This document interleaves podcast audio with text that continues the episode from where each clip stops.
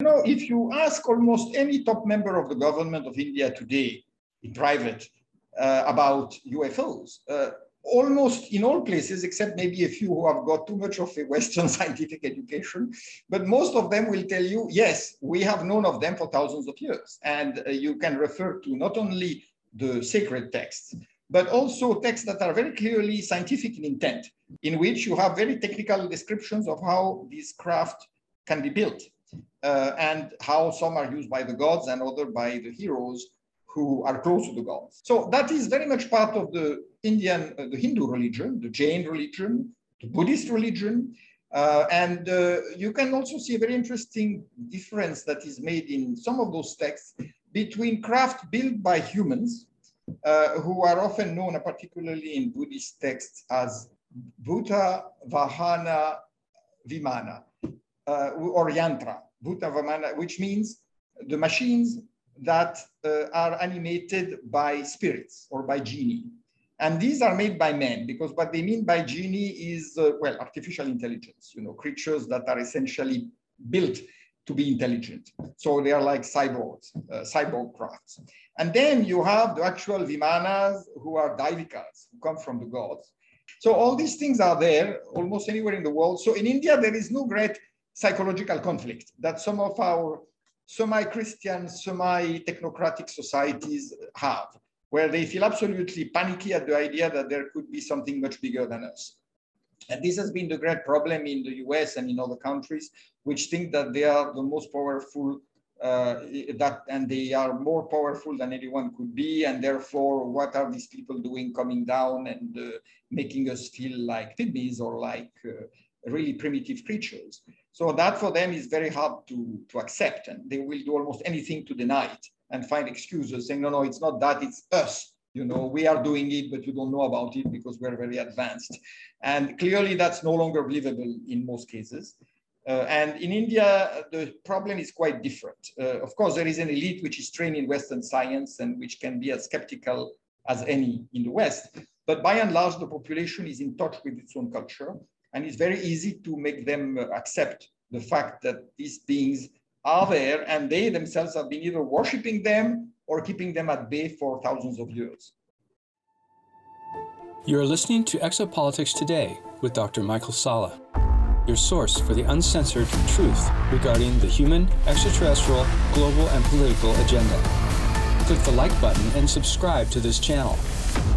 And now, here's Dr. Michael Salla. I'm very pleased to introduce Côme Carpentier to Exopolitics Today. I've known Côme for nearly 15 years now, who's an advisor to the Exopolitics Institute. And this is the first time we actually get to see each other. So I'm very pleased uh, to finally meet you in at least virtually, person to person, and looking forward to talking to you about exopolitics, Côme. Greetings, Michael. Very nice to see you in a very pleasant environment from the background I see here. yes, well, I know you've been working in various capacities. Uh, you're on the editorial editorial board of the World Affairs Journal that's uh, sponsored by a, a, prominent Indian organization, the Kapur Surya Foundation, and that you're a distinguished fellow with the India Foundation, that's a, a leading think tank in New Delhi and and you're based in New Delhi, India, but you also spend a lot of time in France, in Italy, and Switzerland, talking to people and trying to produce dialogue on some ideas to kind of broaden public awareness of very esoteric topics. So you've you've had a lot of experience in dealing with uh, some esoteric topics with different organizations and different nations, but you have been for two decades now uh, uh, that I know of have been pushing the, the boundaries or the envelope in introducing UFOs and extraterrestrial topics into these uh, mainstream academic discussions through conferences, articles, and think tanks. So, very important work that you've been doing. So, I guess the first question is, you know, how did you develop an interest in UFOs and extraterrestrial life? As a child, born in the Canary Islands, I had parents who were highly interested in uh, philosophical, artistic, and scientific topics. And my father, who had been a journalist, mostly freelance in his uh, younger days, had uh, been called uh, in the mid 50s, when I wasn't born, uh, at a press conference held by the Ministry of Information of France. And uh, at that conference, where a number of uh, journalists and correspondents had been called, some photographs and films had been shown by some representatives of the government. I do not know, of course, who they were. And they explained, these representative explained to the assembled crowd that uh, there was a phenomenon of uh, flying saucers, uh, craft. Of course, America was much more aware of it than the French in general were, but there were also a few stories circulating in France. And we know that uh, General de Gaulle, for one, who came to power soon after, uh, was quite interested in the subject personally, at one time at least. So the communication was that there was a phenomenon which was unexplained, which didn't seem to be terrestrial, and uh, which uh, on which the Americans apparently knew a lot more. And therefore, discretion was urged upon the press corps in the sense that uh, they were told that this was a very sensitive subject and that it was certainly important not to arouse public fear and confusion. Uh, it was important to maintain social stability. And therefore, if the subject had to be dealt with, uh, it was to be done in a relatively light tone and without uh, essentially evoking possibilities of invasion or uh, other such things, which were, as we know, uh, there were there were a, was a popular topic at the time in, in fiction, you know, to have these stories about extraterrestrials landing and some rather frightening creatures exterminating the human race or enslaving them. So that's the first time that I heard uh, from my father about this topic. And of course, there were a few magazines, uh, some of them uh, child magazines, which uh, sort of broached the subject. And then when we, since a few years later in the 60s, since we were going to Madrid every now and then for my father's work. Uh, at that time, we became aware firsthand of that very uh, great mystery, which captured the imagination of a lot of people in Spain, and particularly in the Madrid area, uh, which was related to what was later called the Uman or Ummite phenomenon. In other words, flying saucers and some very strange encounters and some physical traces and some even physical materials that were dropped and retrieved on the ground and which uh, made a number of journalists uh, do research.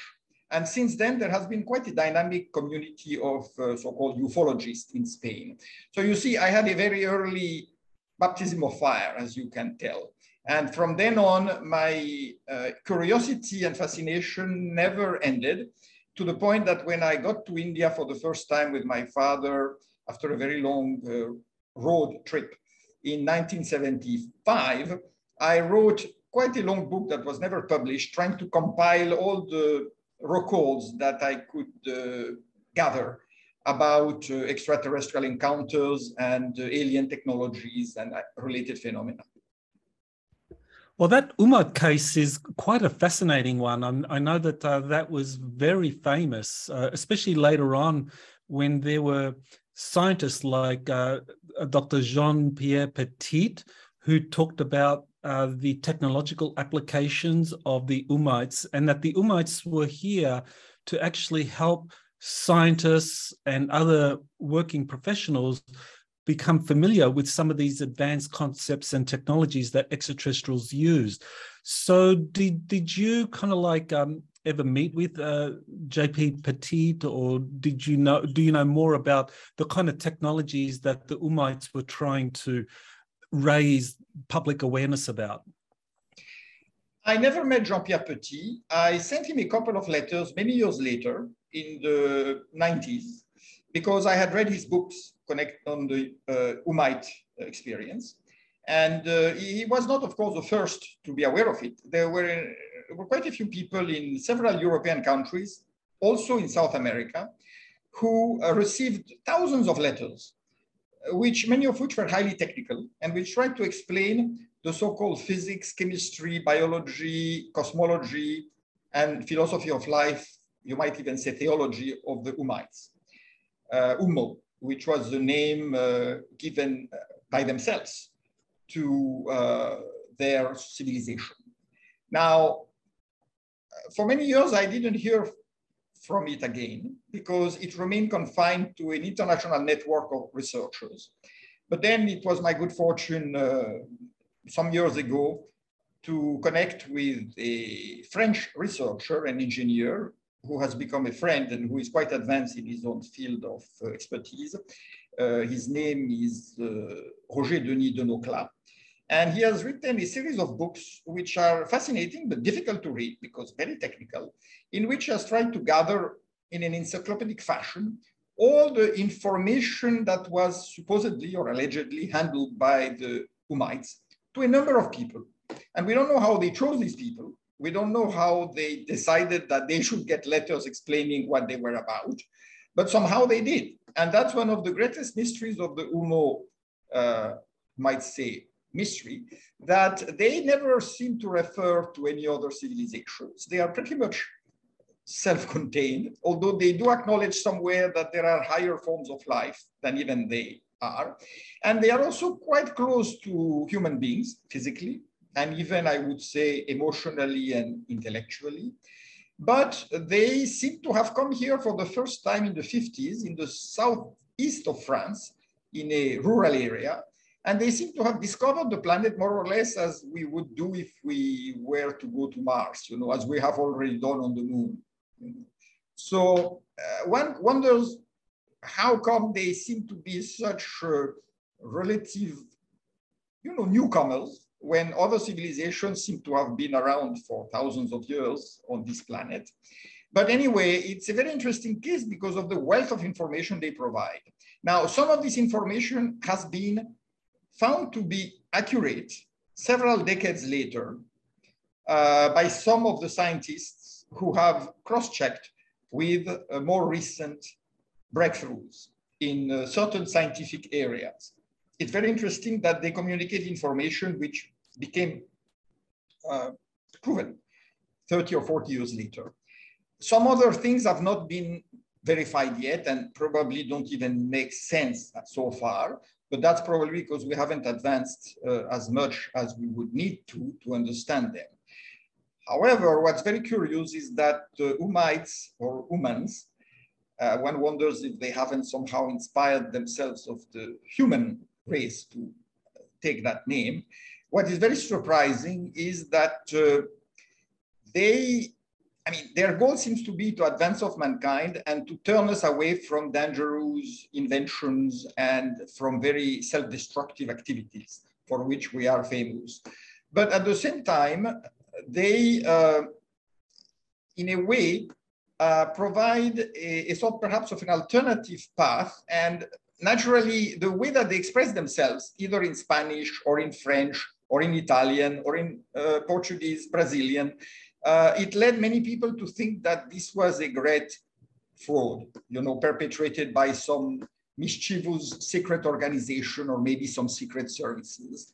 But then again, why would such a fraud be carried on for 20 years? You know, and uh, with continuous letters coming to very different people from many parts of the world, the goal is certainly not clear unless some people wanted some uh, technological and scientific advances to be made without uh, taking credit for them.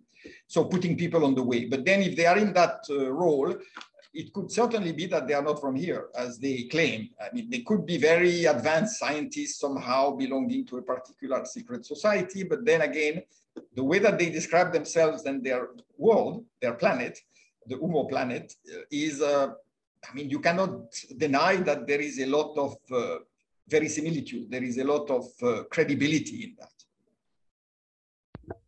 Well, I know that uh, that case is a fascinating one because of them clearly trying to disseminate some advanced technologies and concepts to scientists and thinkers to kind of like broaden uh, the human imagination and perception of, of the universe around us. So that would be kind of like how you would expect advanced extraterrestrials to operate, you know, rather than directly intervening and shocking a civilization, they would do it behind the scenes working with scientists, thinkers, futurists, and so forth, artists even, to try and kind of like introduce these novel concepts and ideas. Now, you mentioned the Ummite case, and, and that was really something you became familiar with in the 1960s um, in France and Spain, which uh, is quite, you know, that's, you know, you've been working in this field for over 50 years now or at least have an interest in it, which is quite a long time. And but you also got interested in another case, another famous case, uh, which is um, called the friendship case or the Amicizia case in Italy. And that was from, uh, I think, 1956 to 1978 that that ran. So, how did you get involved with that case? Well, first, I should say that uh, I had uh, seen some reports, uh, first in writing and then online, about a similar case in South America, particularly in particular in an island in the Magellan Strait, in which supposedly, according to some uh, witnesses, there was a community of people from another planet uh, who had uh, established a base and who uh, were doing a lot of good to some of the local inhabitants, but in a very discreet manner, and mostly on their island where they had apparently some sort of healing center. And ships that tried to find the island were not uh, allowed to land there unless they actually had some help from the so-called Amistad people, the, I mean, uh, the people from of the friendship group. And uh, apparently some, uh, you know, some members of the, both the Argentinian and the Chilean uh, governments, uh, they tried to uh, find more information about it, but clearly that information was not available and in particular the access was not granted. Now this was very vague and it sounded definitely, I mean it strained credibility. However, uh, being in Italy for years, I was, I lived there in Rome, but I also went to Italy many, many times. And I can't even remember how, but I was given uh, information about uh, a, an experience that had a group experience, you might say, that had taken place in Italy and had involved a lot of people uh, some years earlier, as you said, in the 60s and 70s, but beginning in, the, in 1956. Uh, and that group uh, experience uh, also called itself the Amicizia group, which is essentially the Italian version of friendship or amistad in Spanish. And that was a very, very strange experience. It had been uh, related in various books, uh, including one or maybe more than one by the leader of the group, somebody called Sammaciccia. Uh, was a, he was a mystic, you might say. He was a researcher in uh, theology, and philosophy, spiritual philosophy. But he didn't seem to have originally any uh, particular attraction to extraterrestrial phenomena. Uh, however, uh, one day he and a friend uh, were uh, visited, you might say, by some invisible presence which wrote uh, some things on a piece of paper. There was an invisible hand writing on a piece of paper asking them to come to a particular place for a meeting. And uh, apparently they did go there once, nothing happened. Then uh, they were given another appointment, and that was in a very unlikely place. It was in a castle located in the uh, in a province of eastern Italy uh, on the Adriatic Sea. And uh, there is a very old castle there called Rocca Pia from the 16th century which used to, it used to belong to the popes. And right around that uh, fort where I went later, uh, and this was 1956, they were met, I mean, the, uh, I think there were two or three people who went there, uh, and they were met by two individuals who came down on a little staircase uh, surrounding uh, the fortress, the walls, the fortified walls. And uh, these two people were as different as could be because they looked human, but one was almost nine feet tall and the other was only about three feet tall. And they befriended them. They apparently had a very magnetic, inviting, and confidence inspiring approach. They were really sort of luminous personalities, the way they described, uh, the way the witnesses described it. And they told them that they had come from another world, but uh, essentially they were uh, like us. We were them and they were us. This was a term that they liked to, which they would like to define themselves. And they uh, then one, they expressed the desire to form a sort of a long-term friendship with a selected group of human beings who would help them to uh, bring a message of peace, unity, and love to the world. And they use some specific terms uh, from their own language called, one of the terms was ureda, which means uh, universal friendship and love, you know, in a very cooperative and organic way. And this was the base foundation for a series of contacts that lasted for over 20 years. Uh, that group grew, I mean, talking about the human group, it grew and ended up including some rather prominent people, including one general of the Carabinieri and two cardinals, and a number of people from science, technology, uh, the arts, and some ordinary people, you know, who had businesses. And those people uh, had this fairly regular, not predictable contact they did get to see a lot because they did get to see uh, flying saucers and other vehicles, and these were actually filmed and photographed, so there is some material proof. The beings were generally not photographed. At that time, there were very few, you know, the photography was not uh, as uh, ubiquitous as it is now. Uh, but they did manage to keep two or three photographs, which uh, I have seen. And in one photograph, you see this individual who uh, is supposed to be one of the main contacts in the other, you might say, other planetary community. And he's about from uh, the calculations that have been made, because the photograph is taken from a distance, he's about uh, nine feet tall. So uh, there seems to be some proof there because there are not many human beings who are nine feet tall. So the very fact that this person uh, was of that height would indicate something there that coincides with what has been said by a number of people. Now, what's even more fascinating, but uh, once you are in that field, you know, nothing more surprises you, then you hear that they had a base right under that fortress, Rocca Pia, uh, in Aquila. Uh, that's the name of the city. And that, that base was very large and it went all the way halfway into the, under the Adriatic Sea at a depth of about 20 kilometers, which is about 12 miles, I think.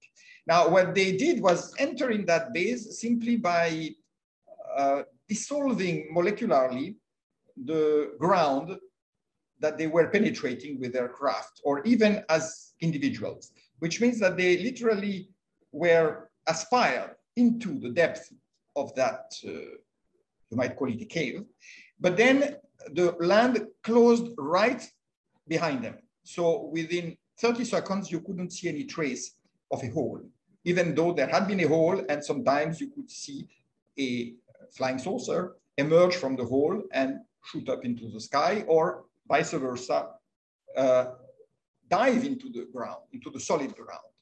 Now, I have been to the spot where supposedly the exits and the entrances of the craft took place more of most often. It looks quite ordinary. It's at the foot of the battlements of that fortress. And uh, apparently they kept that base. I, of course, don't want to get into all the details because that would take hours. But apparently they did leave that base and actually destroy it or close it in 1978 when they were attacked by a group of cyborg-like creatures, also from another plane or another planet, that they always refer to as the CTR. Now, they themselves, the, I'm talking about the, the people of the friendship extraterrestrial group, they refer to themselves as W56. And 56 is for the year in which they made contact. By the way, not uh, quite in the same period, broad period when in which the UMA, UMIT, um, UMO group connected, uh, arrived in, in France. So it seems to have been some sort of parallel uh, exercise, you know, although they never referred to the Ummites themselves. But then the Amistad or Amicizia group, they had apparently a number of different um, members who were all coming from different worlds. So it seems to have been a sort of a big federation of uh, uh, races or species. And all of them looking pretty much human. They claim that human, the human form is universal and that uh, wherever you go, you will find human creatures, human-like creatures or humanoid creatures. And then, uh, as I said, these W56, because they call themselves the Wairos, uh, which is probably related to uh, Wairo could be uh, related to the Indo-European uh, uh, which is also in Latin, which means man. Uh, they had these uh, long-standing enemies who were sort of disruptors. We might call them, you know, the evil ones, or the, I mean, there are lots of uh, analogies in science fiction. You know more as much as I do about that. And then these uh, so-called uh, CTRs, and CTR comes from contrarians, you know, a bit like Satan is opponent in uh, Christian theology.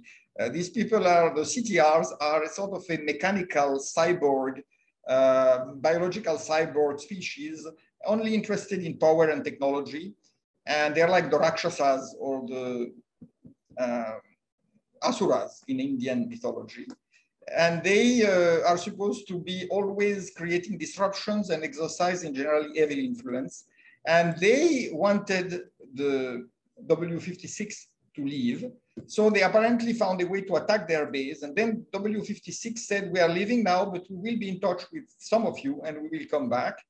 And uh, they uh, apparently left with some public acknowledgement because they sent messages on the radio to the uh, port authorities of the neighboring city of Pescara, which is the port closest to the submarine base that they had, that the Amicizia group, I mean, had.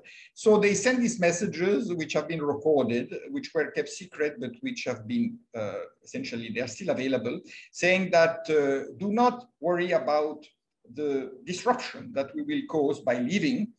Uh, please keep your fishing boats away from that particular area because we will have to exit and it might create uh, quite a lot of uh, you know, the sea might be quite turbulent in that zone for a little period of time. So stay away, otherwise you risk uh, destruction.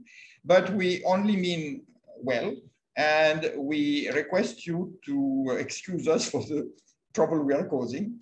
And in fact, there were reports which were published in the local media of craft flying out of the ocean and being seen by fishermen boats. Uh, and that took place in 1978. Uh, and it was definitely uh, observed and reported to military authorities, to maritime and military authorities. Now, that's about the end of the uh, sort of real hard, you might say hard phenomenon. But then the connections continued and I happened to be uh, in touch with some of the, you might say survivors of that uh, human group. one of them who was the leader of the group after Sammaciccia's death is uh, an engineer, was an engineer called Stefano Breccia, whom I visited several times in his home. Uh, and unfortunately, he also passed away from a cancer to the throat.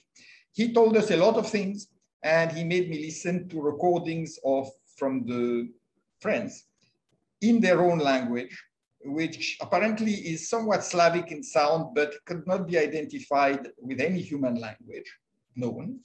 And uh, of course, they had these automatic machines uh, to translate into any language on earth. Apparently, they had this facility, which now appears to us very simple because we have automatic translation too, but they had it in the 50s. Uh, so they may not have known our languages, but they had no problem expressing themselves in any language instantly because the, obviously the machine translated their thoughts. Now, this is all, um, after, after Stefano Breccia's passing, uh, the, the man who in a way keeps the, the memory and uh, is the most uh, eloquent spokesperson for that whole uh, experience is somebody called Damiano di Alessandro. Uh, recently, a film in Italian was made about him, and he mentioned me as having visited him and uh, visited Stefano Breccia and uh, having tried to understand the phenomenon. And so, in other words, he has uh, included me in that documentary, which is quite well made and which is very persuasive because it is not sensationalistic. It is seen as a, it is, it is made as a sort of a homage to a very unique experience, which probably had a very positive influence on mankind, or at least was intended to provide a path to uh, improvement and even salvation for humankind. Yes, I've known about that case for some time. And actually, Stefano Breccia came to Hawaii. We sponsored him to come and give a presentation um, in um, the on the Big Island of Hawaii, and he talked about his experiences and um, you know covered a lot of what you just discussed. But a couple of the things that really kind of stood out for me when I heard him and read his book was that he pointed out that uh, that these uh, extraterrestrials, the W56s, that they met with over 100 people uh, from Italy, Germany, Spain, France, Britain, even, and and the and that they were holding meetings where people would be brought in, high level people, like you mentioned, the the uh, the, the, general of the Carabinieri, the, the, the paramilitary police in Italy, uh, some Roman Catholic uh, uh, officials that they all kind of saw this. So it kind of, and one of the things that really struck me was that how he described uh, how the the founder of the group, uh, Bruno Sammaciccia, that he was almost on a weekly basis delivering a large amount of fruit and supplies to the base in Pescara, Italy. And so what this says is that NATO, because Italy was a member of NATO, that NATO, you know, which would have, of course, included the United States, would have been monitoring all of this, and they allowed all this to happen. So they were gathering intelligence on what, what this human-looking group called the W56s were doing, and, and their outreach efforts to Italian and other uh, other high-level officials from other countries as, as well as the conflict with this other group, the, the CTRs or the contrarians, who were this kind of synthetic AI type life forms that were very hostile and aggressive. And that NATO was monitoring this, this conflict and what was going on. And of course, keeping keeping it all secret. So do, do you want to kind of talk about about that at all? Yes, uh, it's fascinating because it always brings us back to what many ufologists have trouble facing, which is that uh, clearly the UFO phenomenon, in many of its aspects, if not in all, has been very closely followed by a number of uh, official authorities in many countries. And uh, when we see the reaction of the US government in the last few years following the publication of the film in the New York Times report uh, in uh, 2017, right? And then everything that has followed, including the hearings in Congress, in the US Congress, not to mention the Brazilian Senate and some other uh, government uh, fora.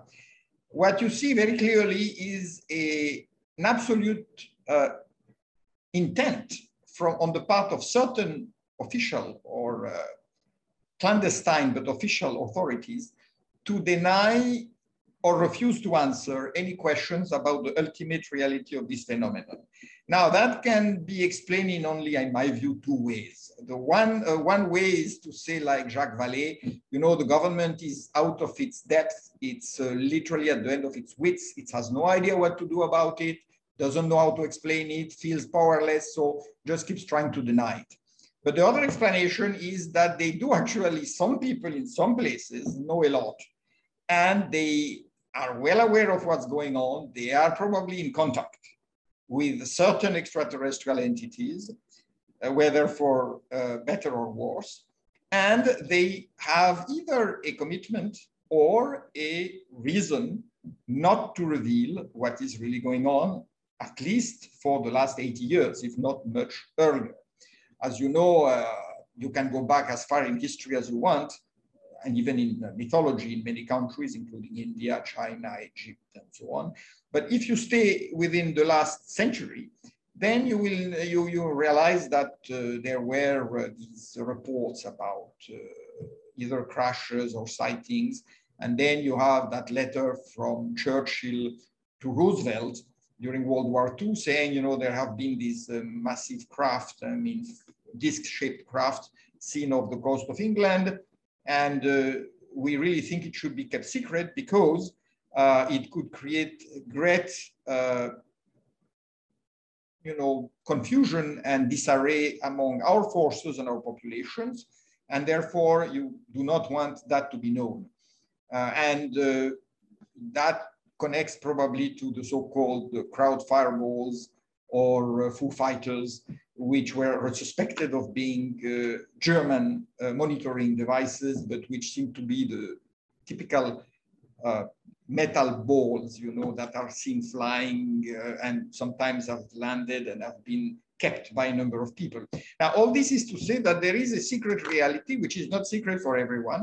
And there is a certain control group in this world, on this planet, which is in charge of managing this more or less, or at least making sure it doesn't get out to too many people. And to my mind, this is the reason why the Amicizia case was monitored, but apparently not interfered with from human authorities. Probably they couldn't interfere very much, but they could at least have disrupted it. You know, they could have arrested people in the group. They could have done a number of things. Uh, they could even have killed some of them. They didn't. So uh, the reason probably was that there was some sort of an understanding at a certain level. And if you, uh, much closer to us, if you look at the recent reports that have come from the US Navy about uh, the kind of craft that were observed off the coast of California, and you realize that these craft were actually, uh, whether the Tic Tacs or the whatever name they were given, they were not only sort of playing games with the pilots and with the ships, they were apparently sending the so-called drones, uh, which are not human drones, and they were also communicating. I mean, even though the you know the, the system of communication is uh, naturally uh, it's, a it's not open to all. It is a um, secret system. Even then, they were able to reply. So clearly, they are inside all our uh, uh, devices uh, and they are able to answer because uh, from the reports of certain, uh, you know that better than I do, uh, of certain airmen and seamen, they when they were asked friend or foe, you know, they replied friend. But so without going any further. So clearly they were opening the door for communication and we don't know if the communication took place because if it did, obviously it was censored. But the fact is that they are very much into all our uh, technology right in the heart of it. And at the same time, they are uh, leaving us with the option of saying that uh, we don't know who they are. At least uh, at a certain level, clearly, some people know. And I remember that uh, when, of course, this whole phenomenon started, as you know, and then in 54, there was a reported meeting between Eisenhower and a group of extraterrestrials. And what is interesting is that uh, I had a direct first-hand testimony from a Russian friend whose father was very highly placed in the strategic leadership of the Soviet Union. And right at the time of Stalin, before Stalin died, uh, the Soviet Union conducted a very secret investigation into what was happening in the US in connection with extraterrestrial phenomenon, because they also had been uh, exposed to it. And according to my friend, his father was in charge of that. And his father reported that, yes, the Americans had made a deal with a particular species, and that was a very major strategic peril. But there was, from what I understand, and there the Soviets are unwilling to talk. They apparently had their own contact and they may have made a deal or at least have had an understanding with another group or another species which probably told them that they were not on the side of the species that had made the deal with the Americans. Now, that would explain perhaps a continuation of the Cold War because uh, the two superpowers were not on the same side. It's a fascinating history. Uh, I know uh, the Soviet Union created a, a place, a research center uh, in the along the Volga River called uh, Kapustin Yar, where they did where they brought a lot of their German scientists, and that's where the Soviet space program was was established, but they were also studying UFOs uh, and some of the retrieved craft. And uh, yes, I, I, have gotten. It's interesting. Uh, I found in my research that there have been several times when extraterrestrials have made contact and said, "Well, because we've made contact with U.S. Uh, authorities, we are obliged to also make contact with uh, the Soviet authorities because the world was kind of divided into this kind of east-west." Uh, dichotomy that the, that ex, extraterrestrials would do this to just kind of maintain the balance of power that this was an important part so yeah that makes sense that the soviets had uh, reached agreements with another group of extraterrestrials that were opposed to the ones that uh, had made agreements with the us especially if you uh, add credence to the version that uh, Eisenhower was then contacted by another group of extraterrestrials who told him to beware of those he had uh, agreed to make a deal with because they uh, could be dangerous to the long-term future of uh, the human race. Uh, I believe Eisenhower anyway was very quickly out of the loop, as you know. Uh, it, this was taken over by the military industrial complex and probably some private corporations. And the president didn't really know what was going on afterwards. Uh, it was too important to be entrusted to him. And that's why we know that he tried to uh, find out and he threatened uh, military action uh, on uh, the relatively new base uh, created by the CIA on the Nevada testing range because he realized that things had escaped his oversight. And on the other hand, you have these fascinating communications between not only Eisenhower and supposedly Adamski, but uh, in particular, and that is proven with uh, um, Siragusa, Eugenio Siragusa, who was a Sicilian uh, contactee who uh, wrote to Eisenhower uh, explaining that uh, those beings from outer space wanted peace and wanted to avoid nuclear war, which would mean extermination. And we, we have the letter, the reply from Eisenhower saying that he quite agreed that uh, nuclear war had to be avoided at all costs. Now, it's very interesting that as president of the United States, he would take the trouble to respond to some unknown uh, Sicilian uh, who probably would be regarded by most people as crazy or as a, uh, almost a fraudster. But that shows the, the spirit at least in some people of the at the time, and knowing that Eisenhower saw UFOs on his admiral ship. Uh, this was reported abundantly, and uh, you know that UFO flew very low, and he was watching it from the deck. So clearly, he was a first-hand witness, and he knew a lot more. And this knowledge, you have written on that very well. This knowledge was passed on to his successor, President John F. Kennedy, and we know what happened then to the military industrial complex, the CIA with the National Security Act, and the elimination of a number of uh, dissenters, such as uh, probably John Forrestal, the, the secretary, first Secretary of Defense. So you gathered quite a bit of information. So by the uh, 1980s, you were already very familiar with some of these leading contact cases. And I know you wrote about you traveling to Colorado in the US, where you met a number of uh, military officials, including a Air Force general, and that uh, he confided in you some information about UFOs and extraterrestrial life from the perspective of the of the US.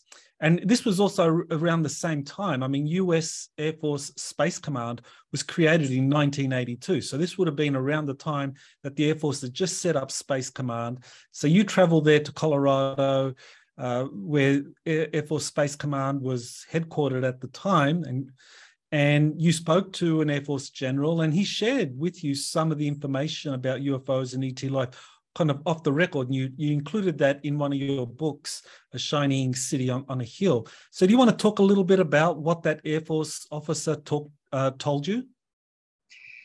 Yes, he uh, had been uh, exposed to some of the information uh, circulating about UFOs uh, in high places.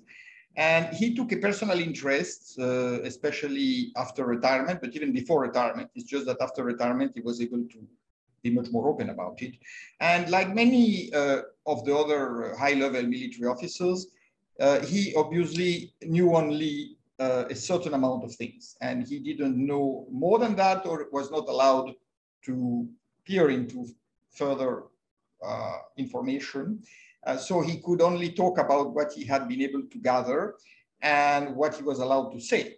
But clearly, he was aware of uh, extraterrestrial autopsies, which he held or knew to be uh, real. And he was aware of uh, certain major, uh, very concerning cases, such as uh, the, the particular case of mass sightings uh, in Brazil, which had led the Brazilian uh, government to, I would say, call for help, saying that, you know, it sounds like we could be invaded and we don't know what to do because the Amazon is a very large area over which we have limited control. And what happens if uh, this force takes over? And apparently, in some cases, uh, had some rather destructive activities. At least some people fell victims to it. And there was a general uh, sense of fear in the population. So he was aware of that, and he was in direct contact with the military officers in the Brazilian Air Force uh, who uh, were in charge of uh, that situation. And as we know, the Brazilians have been very open about it right from the days of President Kubitschek, I think, who saw a UFO uh, over a ship of the Brazilian Navy. Uh, and he, uh, it became uh, headline news in the papers. And uh, the Brazilians uh, have kept that very open attitude and a live interest. over there, you can talk about extraterrestrials in any circle and people will be either interested or not interested, but they will not laugh at you or uh, look at you suspiciously. Uh, because it's so much part of uh, day-to-day -day reality, you know. In a way, uh, it's also because of the indigenous heritage of Brazil.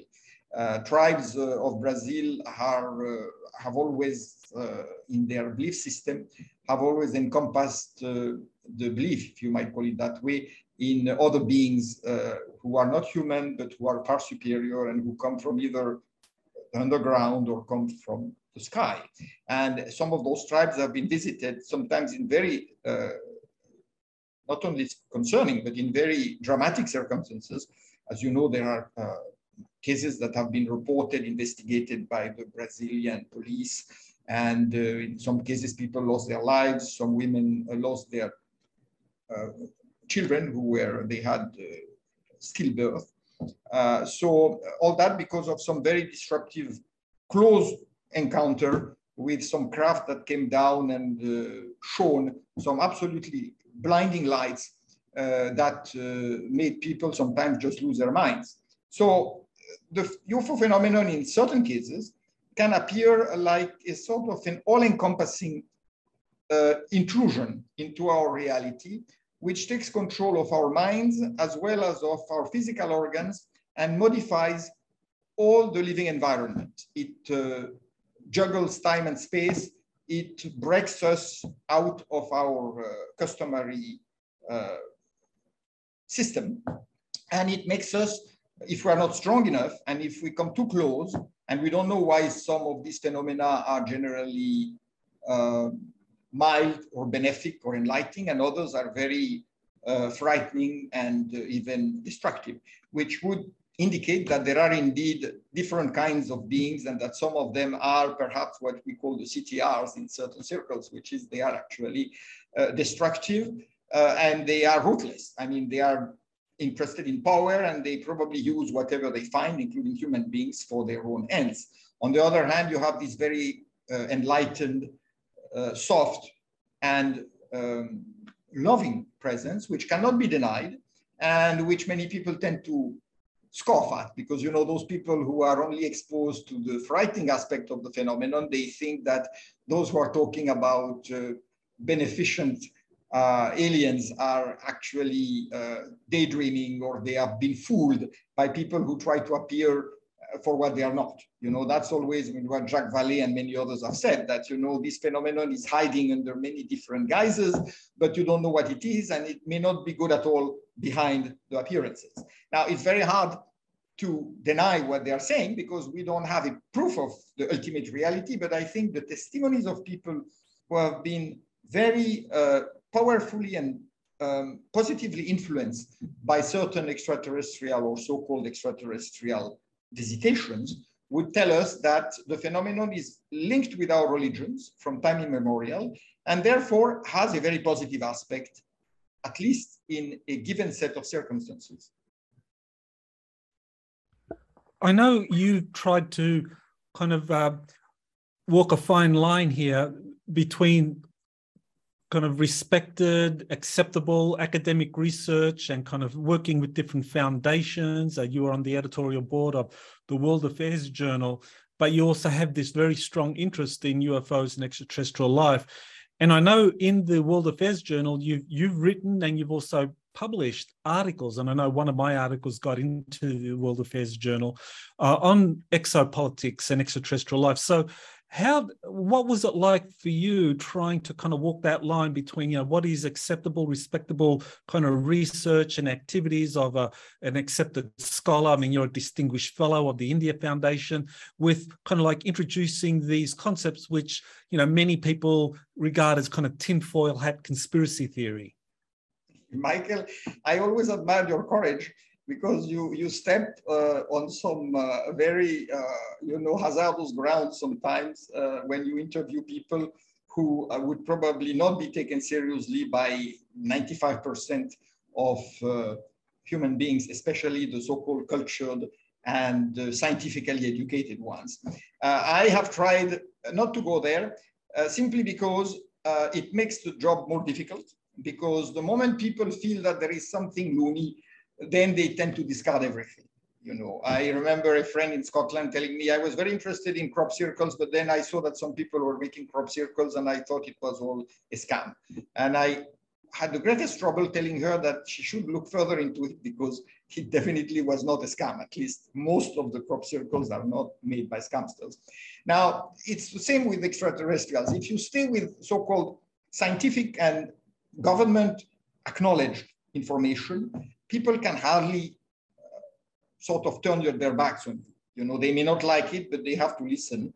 And nowadays, in the last four years, five years, when so much information has come out and you have had the congressional hearings, which have shown very clearly that the Army, the Navy, and the CIA and other agencies are just refusing to answer seriously. They claim they will answer at some point, and there is something going on, but they will not give the real facts. So when you, people see that, they cannot tell you, you know, you are a fool or you are mad. And no, they have to say, well, there is something going on, and clearly this something may be what you are saying. Uh, you have been saying it for 30 years, and uh, we didn't even want to pay too much attention because it was disturbing. Now we are beginning to feel, especially with what's happening in the world, that uh, we may be affected by forces that we haven't even tried to comprehend until now. So you have to, as you said, you have to uh, walk a very uh, razor, you know, on the edge of the razor, uh, because if you uh, fall on one side or on another, uh, you either become one of those ufologists who keep investigating case after case after case and keep saying we need to find proof and something is there but we don't know what it is. They have been saying that for since 19, the 1950s, you know, so it is becoming a bit of a joke that all they do is get another case and try to investigate it, and then somebody comes up and says, no, no, it's a, and it's a fraud or it's a, a misperception, and, and everything goes back to square one, you know, and therefore we have to get past that. Uh, as you probably know, because I think I communicated that to you uh, some years ago, I was, uh, I tried to get the Indian government under the previous prime minister, uh, Dr. Manmohan Singh, to uh, take a position on UFOs because of a number of phenomena that had affected the Indian Air Force, particularly over the Himalayas in the Kashmir region, where they had had real dogfights with crafts that seemed to come from over the uh, range, the Karakoram range and further, and they thought they might have come from China or Pakistan, but then uh, these craft had nothing to do with uh, Chinese or Pakistani drones or aircraft. Uh, they were, uh, they had the typical characteristics of UFOs, and some of them were very clearly uh, flying saucers. And in one case, the Indo-Tibetan border police, which patrols very remote areas of Ladakh, they saw an actual robot-like creature walking and they tried to chase it. And of course, the creature disappeared. But uh, there were multiple testimonies and the border security force is very professional. They don't, you know, they are not generally fooled by hallucinations. So they knew this was something that was quite unusual. It could have been a Chinese advanced robot, but uh, so far into Indian territory, uh, and uh, given the characteristics of that being, it seemed very unlikely. So all these things uh, made me uh, approach a friend, Dr. Parthasarathy, who is no more, but who had a very high position. He was science advisor to Prime Minister Indira Gandhi. And I did tell him, and he was quite willing to second this project. So we wrote a small report together, and we asked uh, Professor M.G.K. Menon, who was one of the most eminent scientists in India, to uh, take the honorary lead of this initiative. M.G.K. Menon had been member of many scientific societies and academies, including the Vatican, the Pontifical Academy of Sciences. And uh, he, he was an extremely credible scientist with many inventions to his credit. So we uh, got this to the prime minister's office and tried to get a response. And clearly what happened is that the prime minister referred this to some scientists, a very, you know, orthodox uh, scientists probably trained in Britain or in America. And the response was predictable. They said, well, you know, this is a very strange topic. We don't know what it is. Uh, the Americans say there is nothing to it. Nobody seems to pay attention. Why should India uh, become a laughing stock by getting into this. Uh, it's not a priority subject and it would just complicate our relations with certain countries, including the US. So drop it. I remember even one scientist referring to the fact that this might have been planet Venus, you know, that some of those craft might have been mistaken by experienced pilots for planet Venus. Anyway, that shows you the desperation of scientists who are trying to account for what they cannot explain. But this tells you that uh, so far, uh, there has been passive resistance to acknowledging the phenomenon. And surprisingly, in most countries like India, what is happening in America at the level of Congress and the Pentagon and the CIA and uh, other agencies, uh, it's not really getting any reporting here. You know, it's probably seen as part of the rather crazy American politics of today. Uh, so there is not much of a reaction, uh, even though I have uh, reported this news to a number of friends in high places. But of course, the reaction is, well, there is obviously something going on, but you know, who wants to go there? I mean, that's uh, that's uh, pretty much the attitude that you get. Well, that's that's really fascinating because I remember from around 2009, 2010, reading these reports from India Daily, talking about these uh, dogfights in the Ladakh region of India and uh, between India and, and, Tibet and China, and that uh, there were UFO bases there and all of these craft that were being sighted and high level meetings between Indian and Chinese officials over the over the UFOs, extraterrestrials. That, but at an official level, the Indian government was was playing it all down, dismissing it. So officially, they would say nothing was was real, but uh, unofficially through these leaked reports in India Daily, there was like very high level interest in what's going on, and and even now that it seems that the Indian government really hasn't changed because I, I got reports that um, the current prime minister uh, Narendra Modi is, personally believes that uh, a lot of these UFO sightings can be traced to ancient Vedic spacecraft that, that are described in various Indian sources, but that the scientists don't take him seriously for the reasons that you've just explained.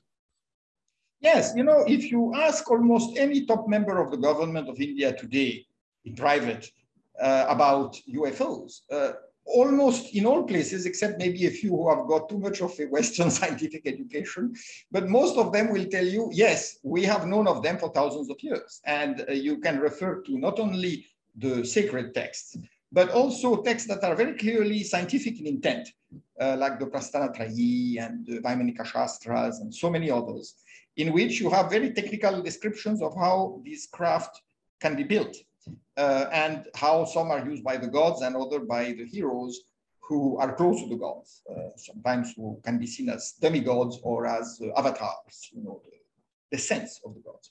So that is very much part of the Indian, uh, the Hindu religion, the Jain religion, the Buddhist religion. Uh, and uh, you can also see a very interesting difference that is made in some of those texts between craft built by humans, uh, who are often known, particularly in Buddhist texts, as Bhuta Vahana, uh, Bhuta Vahana Vimana, uh, or Yantra, Bhuta Vamana, which means the machines that uh, are animated by spirits or by genie.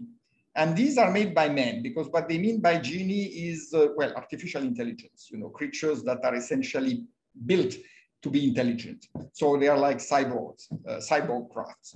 And then you have the actual Vimanas who are Daivikas, who come from the gods or from the Asuras, who are equally powerful, but who are, uh, as I said, Asuras can be assimilated to the CTRs and the gods are the Vairos, uh, because Asuras only want power and wealth and are willing to make, kill people or make them slaves, uh, whereas the gods uh, essentially try to uplift humanity uh, with their blessings. So uh, you see that opposition between human technology and divine technology. By the way, Islam has it too, uh, in the sense that they regard miracles as being of two kinds. There are the miracles performed by the people sent by God, including the Holy Prophet, and these are called mujizat.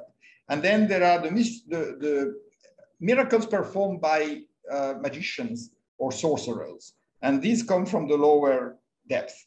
You know, they are called karamat, and they are uh, works that are uh, not generally acceptable or recommendable because they use lower energies. So they are a, a sort of uh, cheating or uh, counterfeit uh, miracles. Uh, you see that opposition between Moses and the Pharaoh's priests in the Bible, you know, where Moses shows that his magic is more powerful than theirs because his magic comes from Yahweh, you know, from uh, the God of the on, on, the mountain. So all these things are there almost anywhere in the world. So in India, there is no great psychological conflict that some of our semi-Christian, semi-technocratic societies have, where they feel absolutely panicky at the idea that there could be something much bigger than us.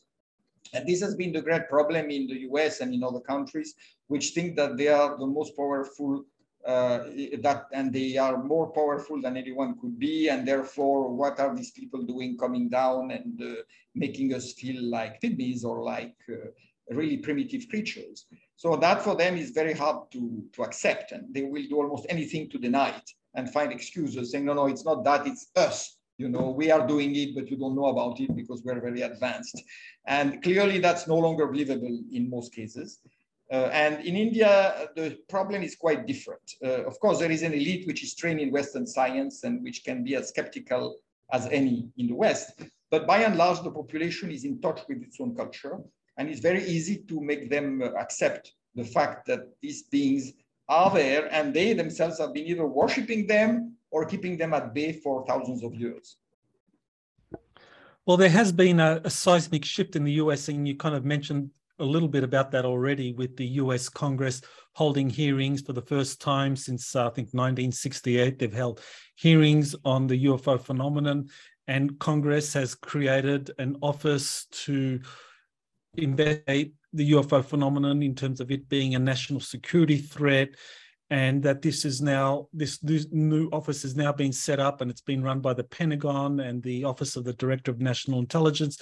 So, at the very highest level now, you know, the UFO or the UAP, as they call it, a phenomenon is taken very seriously as a national security threat. So, has there been any other country that has also kind of experienced this seismic shift? All of a sudden, UFOs have transitioned from being, you know, a, a subject of ridicule to now being a very serious national security issue. I have mentioned Brazil, and I could uh, cite some other countries in South America and also in Middle America, I mean, uh, Mexico, where the UFO phenomenon is taken more and more seriously and where governments have been investigating. Uh, the problem is that government investigations are generally of the kind uh, that we described earlier, which means that they are essentially trying to segregate the subject from the common man And they are telling everybody, be very careful, this is dangerous, it is a threat to national security, and you should not be uh, involved in it unless you have some sort of official brief and clearance to do it. You know, because uh, the very fact that uh, demonstrably aliens uh, have uh, can break all our codes and get into all encrypted communications, that has been proven again and again.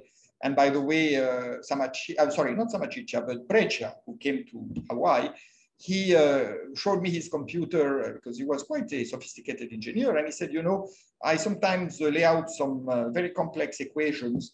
And then I find that uh, I am overridden from inside the system and somebody writes a different equation, which seems to bring the science to a higher level. So in other words, they could, they could penetrate his computer and they could override his uh, system, you know, which was uh, in itself, I, I don't think, I mean, nowadays, of course, you have uh, certain agencies that can break into any computer and can change the communication or steal it, uh, that we know that, right? That's being done in many countries. But still, uh, the fact that there is a particular entity which can do that and which was not a government, because why would have any, any government wanted to improve the mathematical knowledge of Mr. Breccia. You know, it would have been, uh, it's very hard to believe. So uh, again, the only alternative explanation which is attempted by some is that this is all a big sort of a joke, you know, it's like a, a sort of a play uh, tricksters, you know, are there. But what is a trickster who would do that? I mean, hackers do a lot of things, but they do it for a purpose generally. You know, they are looking for money, they are doing for one thing or another. By the way, you mentioned, uh, and I didn't uh, get back to you on that, that uh, the Amicizia group, human group, was uh, delivering large amounts of food, uh, food, fruits and vegetables in a truck to the W56 and that in itself has made a lot of people skeptical, saying, why are these people needed, uh, needing human beings to bring them food? Apparently they paid for it, though. They actually left money to pay for the amount of uh, goods. But then, you know, the explanation that was given, believe it or not, is that they wanted to reinforce the sense of solidarity and commitment of the people on earth who were working with them uh, by doing this. You know, in a way, it was a way to prove their existence because they also age, uh, even though they lived the part of the time 20 kilometers under the ground, etc., uh, etc. Et so there was that sense of uh, approaching. You know, it was almost like communion in the mass, where God becomes flesh and blood, and you are able to drink His blood and eat His flesh. I mean, it's sort of symbolic connection with humans. And uh, so that, that can be, I don't know if it's an explanation. I mean, clearly the logics of some of those creatures, uh, intelligent organizations is not necessarily ours, right? They are much deeper in their insights and they can uh, reason at levels that are probably not accessible to us in most cases. So that's all I can say for that. But back to what you were saying, uh, the fact is that the US government is now forced to acknowledge things, but like some of your uh, congressmen have said, uh, and senators, they are still not willing to uh, tell the truth. They are just, in fact, I believe the Navy recently said that this could not be revealed because it would be a major threat to national security. And if you remember that uh, report that came shortly after the alleged visit of Eisenhower with extraterrestrials, when a small delegation was sent to uh, Edwards Air Force Base uh, Muroc at that time to see the craft that were apparently left there. Uh, according to that report, this information would be revealed very soon to the public, right? And if somebody who wrote this, this famous California esotericist who wrote this without any personal gain, uh, if he said that, it's because it was believed that there would be a public announcement. And of course, the public announcement was never made. Why? Because there was too much at stake. And clearly, the same powers that have kept the secret since then said, no way, this has to stay closed. It's our strategic uh, advantage, as it were. And we are not going to let anybody get to it, either in the US or, of course, in any other country, particularly inimical ones. Well, I know that France has, for a long time, kind of like been at the leading edge of acknowledging the reality of the UFO phenomenon. I, I, remember the, the Cometa report that was put out by a number of distinguished French aerospace scientists and former military officials and a- aviation officials. And that was a groundbreaking report. I think it was it came out around 1999, 2000, something like that. And it it acknowledged that uh, the UFO phenomenon was probably an extraterrestrial related phenomenon. So that was very groundbreaking at the time. But more recently, given that there's been this seismic shift in the US, where now Congress is holding hearings and there's a there's been a a office set up in the Pentagon and the Office of the Director of National Intelligence to study UFOs. Has has France kind of also made any kind of uh, movements to making the UFO phenomenon uh, an, an, official area of interest? Not really. And that may be also due to the personality of the current president, who doesn't seem to me, uh, from what I know of him, to be a person willing to open this gate for any reason. Uh, perhaps because the country is facing major problems uh, and uh, he's focusing on that, and perhaps because he's also part of the group that decided that this agenda should not be made public. Whatever be the reason, I haven't noticed anything new, even though there have been some interesting uh, reports coming out in certain media. For example, one of the popular radio shows in France interviewed some time ago Professor Jean-Pierre Petit, whom you mentioned and who saw his career practically, uh, I wouldn't say uh, lost, but who suffered a great deal in his career because of his interest in UFOs and particularly the UMMO phenomenon. And Jean-Pierre Petit was explaining how he was the initiator of the technology of, uh, you know, hyper, I mean, uh, essentially the ability to break uh, through the sound barrier. And uh, he had developed it, and then it was taken up by the Russians. The French didn't invest in it, so didn't really do anything about it. Uh, that project was aborted, but um, it was taken up by the Russians who used it to develop that generation of uh, hypersonic missiles. And so the technology of uh, hypersonic velocity, hypersonic um, 20 times the speed of sound, is something which the Russians have uh, now leadership in.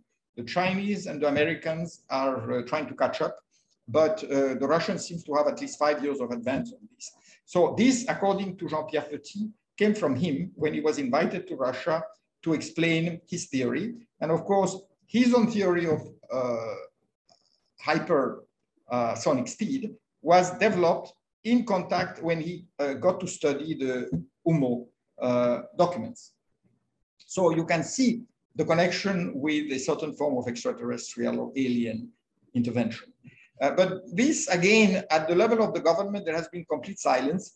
And I can see the French government uh, made up of mostly of people who are so-called, uh, you know, skeptical hyper-realist, who really don't go beyond the day-to-day -day economic and the political realities and have no interest or understanding uh, or even ability to connect with these higher uh, factors because they simply can't accept it in their own mindsets. You know, they are, they are very much formatted in the French uh, early 20th century uh, frame of mind, you know, which is that uh, everything that's scientific should be in our control. And if we don't understand it, we can't really say anything about it. Even though, for example, the National Electricity Grid of France has thousands of pages of reports in its archives about disruption in its uh, power plants by UFOs, you know, who have been seen uh, essentially interfering with the power generation and transmission and sometimes probably loading up power from some of these plants or very closely monitoring nuclear power plants, which as you know are mostly in the process of being uh, essentially now many of the power plants are being closed, even though France is beginning to suffer an acute power shortage there seems to be some reason why they are going after these nuclear power plants uh, as if they had been getting some sort of instruction from somewhere to just close this down, you know, don't do that. I know you have been really promoting this kind of dialogue between different civilizations on Earth. I mean, you've been in your work uh, trying to kind of encourage peoples to kind of like create dialogue or have some kind of discourse to, to promote harmony, global harmony. So, how important is it to kind of like expand that to include the extraterrestrial phenomenon? I think it's fundamental because uh, most of the advanced scientists who have really looked carefully at this uh, phenomenon have concluded that you cannot explain reality, whether human or cosmic, unless you factor in other intelligences and the role they play, whether you're talking about interdimensional intelligence or specific, very advanced, uh, so-called alien uh, species or civilizations.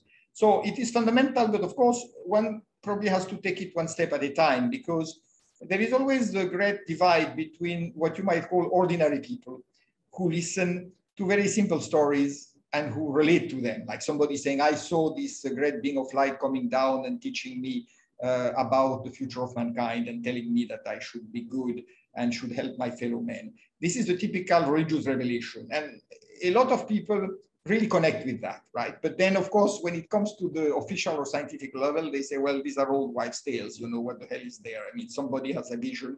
It always happened, and it doesn't really mean anything, you know, except maybe psychologically somebody benefits from it or goes crazy because of it.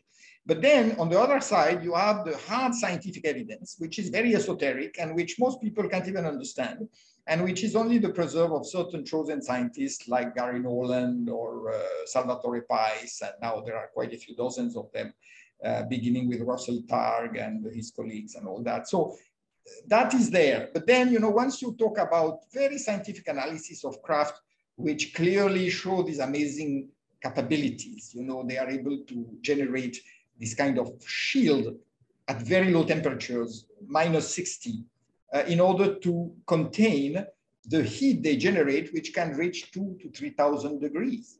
And of course, if they didn't have that shield insulating that heat, they would melt uh, metal uh, even kilometers away.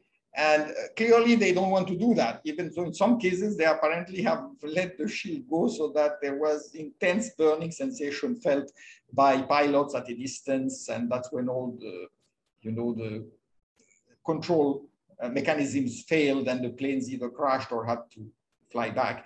But this is rare. Generally, these UFOs are able to keep these amazing energies under control. And when we hear Elon Musk, you know, launching his satellites, and we realize that in order to achieve that kind of uh, power that UFOs show routinely, like for example, the Tic Tac uh, off the coast of California, he would have to have something like, uh, I think it's somebody calculated that it's like hundreds of, uh, you know, engines uh, uh, to, to do that, which are of course completely outdated. I mean, we keep sending these rockets with very powerful fuel engines and we realize how much energy we waste and how little output we get comparatively. So all these things are of course unbelievable uh, to the well, to the scientist because he doesn't understand how this physics can be actually uh, learned and then the average person not only does not really understand it, but he doesn't even want to understand it. He is much happier with uh, a story of uh, a miraculous vision, you know, because that speaks to him. So there is that division, you know, between the two, uh, you might say, the two classes of mankind, you know, the technological elite and the average educated or uneducated person. And that's why you see that there is very little communication between them. And the challenge will be to unify the two phenomena. I mean, not the two phenomena, to unify the two kinds of perception to show that between spirituality and science at a certain degree, uh, there is no uh, division, there is no contradiction. And I think that is what our challenge is. And it will probably take some more years because we are facing massive opposition from uh, governments. And you know, I sometimes ask myself the question, do some of the extraterrestrials actually want the governments to keep this secret because it gives them an advantage? You are free to follow those who tell you, I don't disagree, I'm just waiting for more evidence, those who tell you that we are being kept under control by the so-called Draco, you know, forces that are maybe the CTRs and that want us to be uh, under their control and they essentially push the governments to keep us under control and probably enforce ever more controlled because we see that our societies are becoming more and more tyrannical. I mean, we are becoming more and more uh, slaves of a system. And on the other hand, you have the positive forces that are trying to enlighten us and to make us break out of that uh, jail uh, that has been created for us. So that's a possible explanation. It's very theological in a way. It can also be very technological in the you know Star Wars context. So uh, we probably will find out more, but I don't know if we'll ever find out everything. That's something which uh, remains to be seen. Well, I know there was uh, this Israeli professor, Haim Eshed, who made uh, created quite a, a, media sensation when he said that uh, Donald Trump was going to disclose the existence of the Galactic Federation. Uh, but he was told not to because humanity isn't ready yet, and that we needed to have more tech, more advanced technologies released so that humanity can be ready for the truth about extraterrestrial life. So it does seem to be that there are those extraterrestrials that want to help humanity get more advanced technology so that we are ready for future disclosure. And, and this other group, you know, whether we call them the Draco reptilians, whether we call them the contrarians or the Orion or the Orion syndicate, that they want to keep us kind of like away from these advanced technologies because they know that that way we, we remain ignorant and easily manipulated. Yes, uh, I believe there are contrary forces in every aspect of life. So it shouldn't be any different in uh, outer space or at the higher planes of existence, at higher lokas, as the Hindus call them, the Buddhists call them. Of course, that disturbs many people because they want to believe that once you get past the sublunar world, as it was called in the Middle Ages, then you are dealing with a world of, uh, you know, sort of divine energy. But then again, uh, the divine energy also has its uh, counterpart, right? So all uh, religions have known that, whether the counterpart is called the devil or uh, asuras or uh, any other name given to them, the fallen angels. So uh, you can certainly admit in principle that this could be true. And uh, the interesting part is why uh, did so many UFOs supposedly crash? Now, what sort of UFOs are they? Are they the so-called good ones or the bad ones? We're always falling back on this rather primitive dichotomy.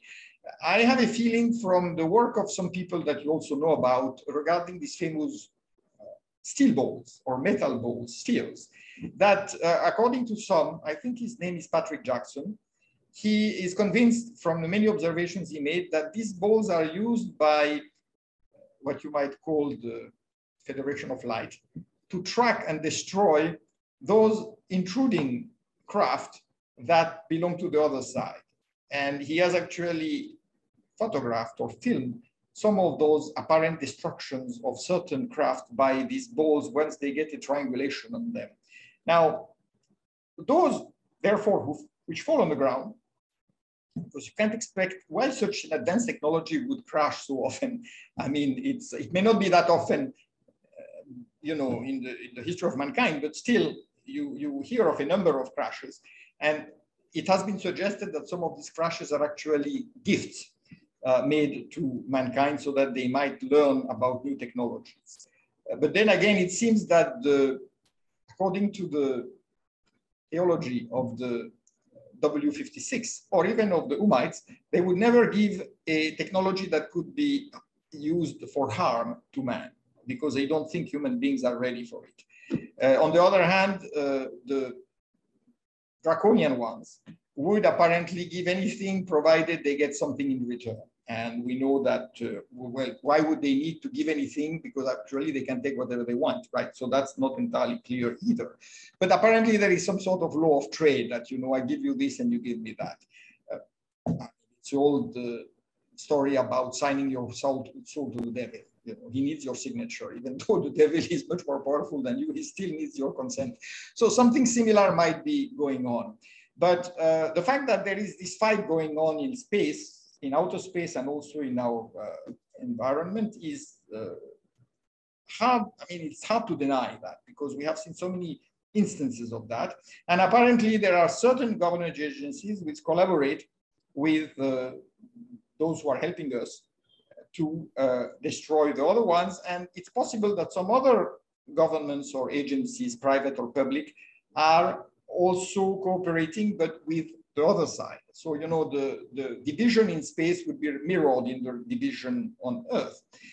About Haim Eshed, of course, he made that statement to publicize his book, and then he fell silent. At 87, he probably had little to lose, and he wanted some publicity for his book. I mean, I wonder if it will be translated from Hebrew. Um, but he's not the first one. Remember, some years ago, there was a secretary of the Academy of Sciences of Bulgaria who had come out saying that they had had a meeting with extraterrestrials who wanted to bring the world to a new stage of awareness and uh, culture by revealing technologies that could free us from dependence on fossil fuels and also abolish war. And of course, he fell silent very promptly because he was probably told to shut up or uh, something happened. He was not able to carry on. So everything was buried.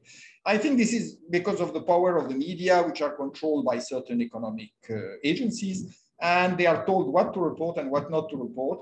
And probably at some point, people are just being told to stay away from this. You know, so I don't know why some people are able to express themselves rather freely and say a lot of things, and others are probably not. But I guess there is some sort of an invisible, there's a glass ceiling uh, that you cannot go over. And as long as you say certain things under that glass ceiling, you are tolerated, more and more, by the way.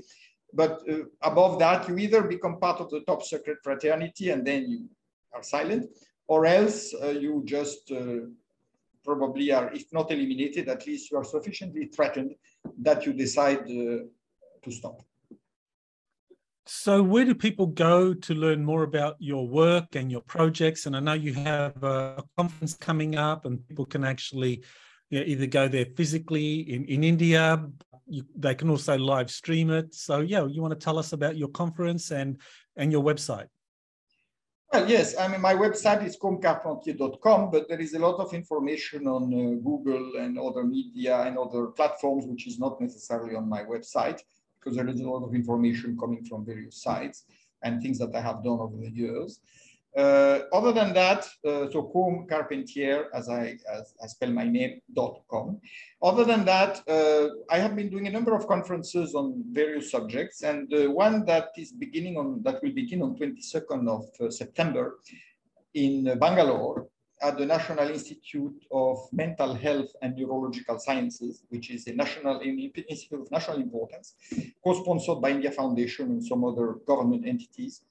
Uh, it will be inaugurated by the Minister of Ayush, who is responsible for all the alternative traditional spiritual medicines uh, in India. And it will gather a number of very eminent scientists, as well as philosophers and spiritual teachers uh, from India and the West, quite a few from the United States.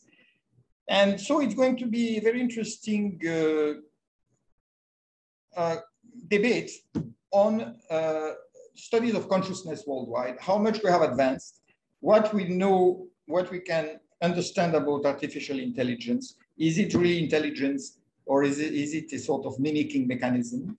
Um, there has always been that division. Can human beings really duplicate uh, the mind, or can they just build machines that are strong enough to uh, imitate the mind without being mental?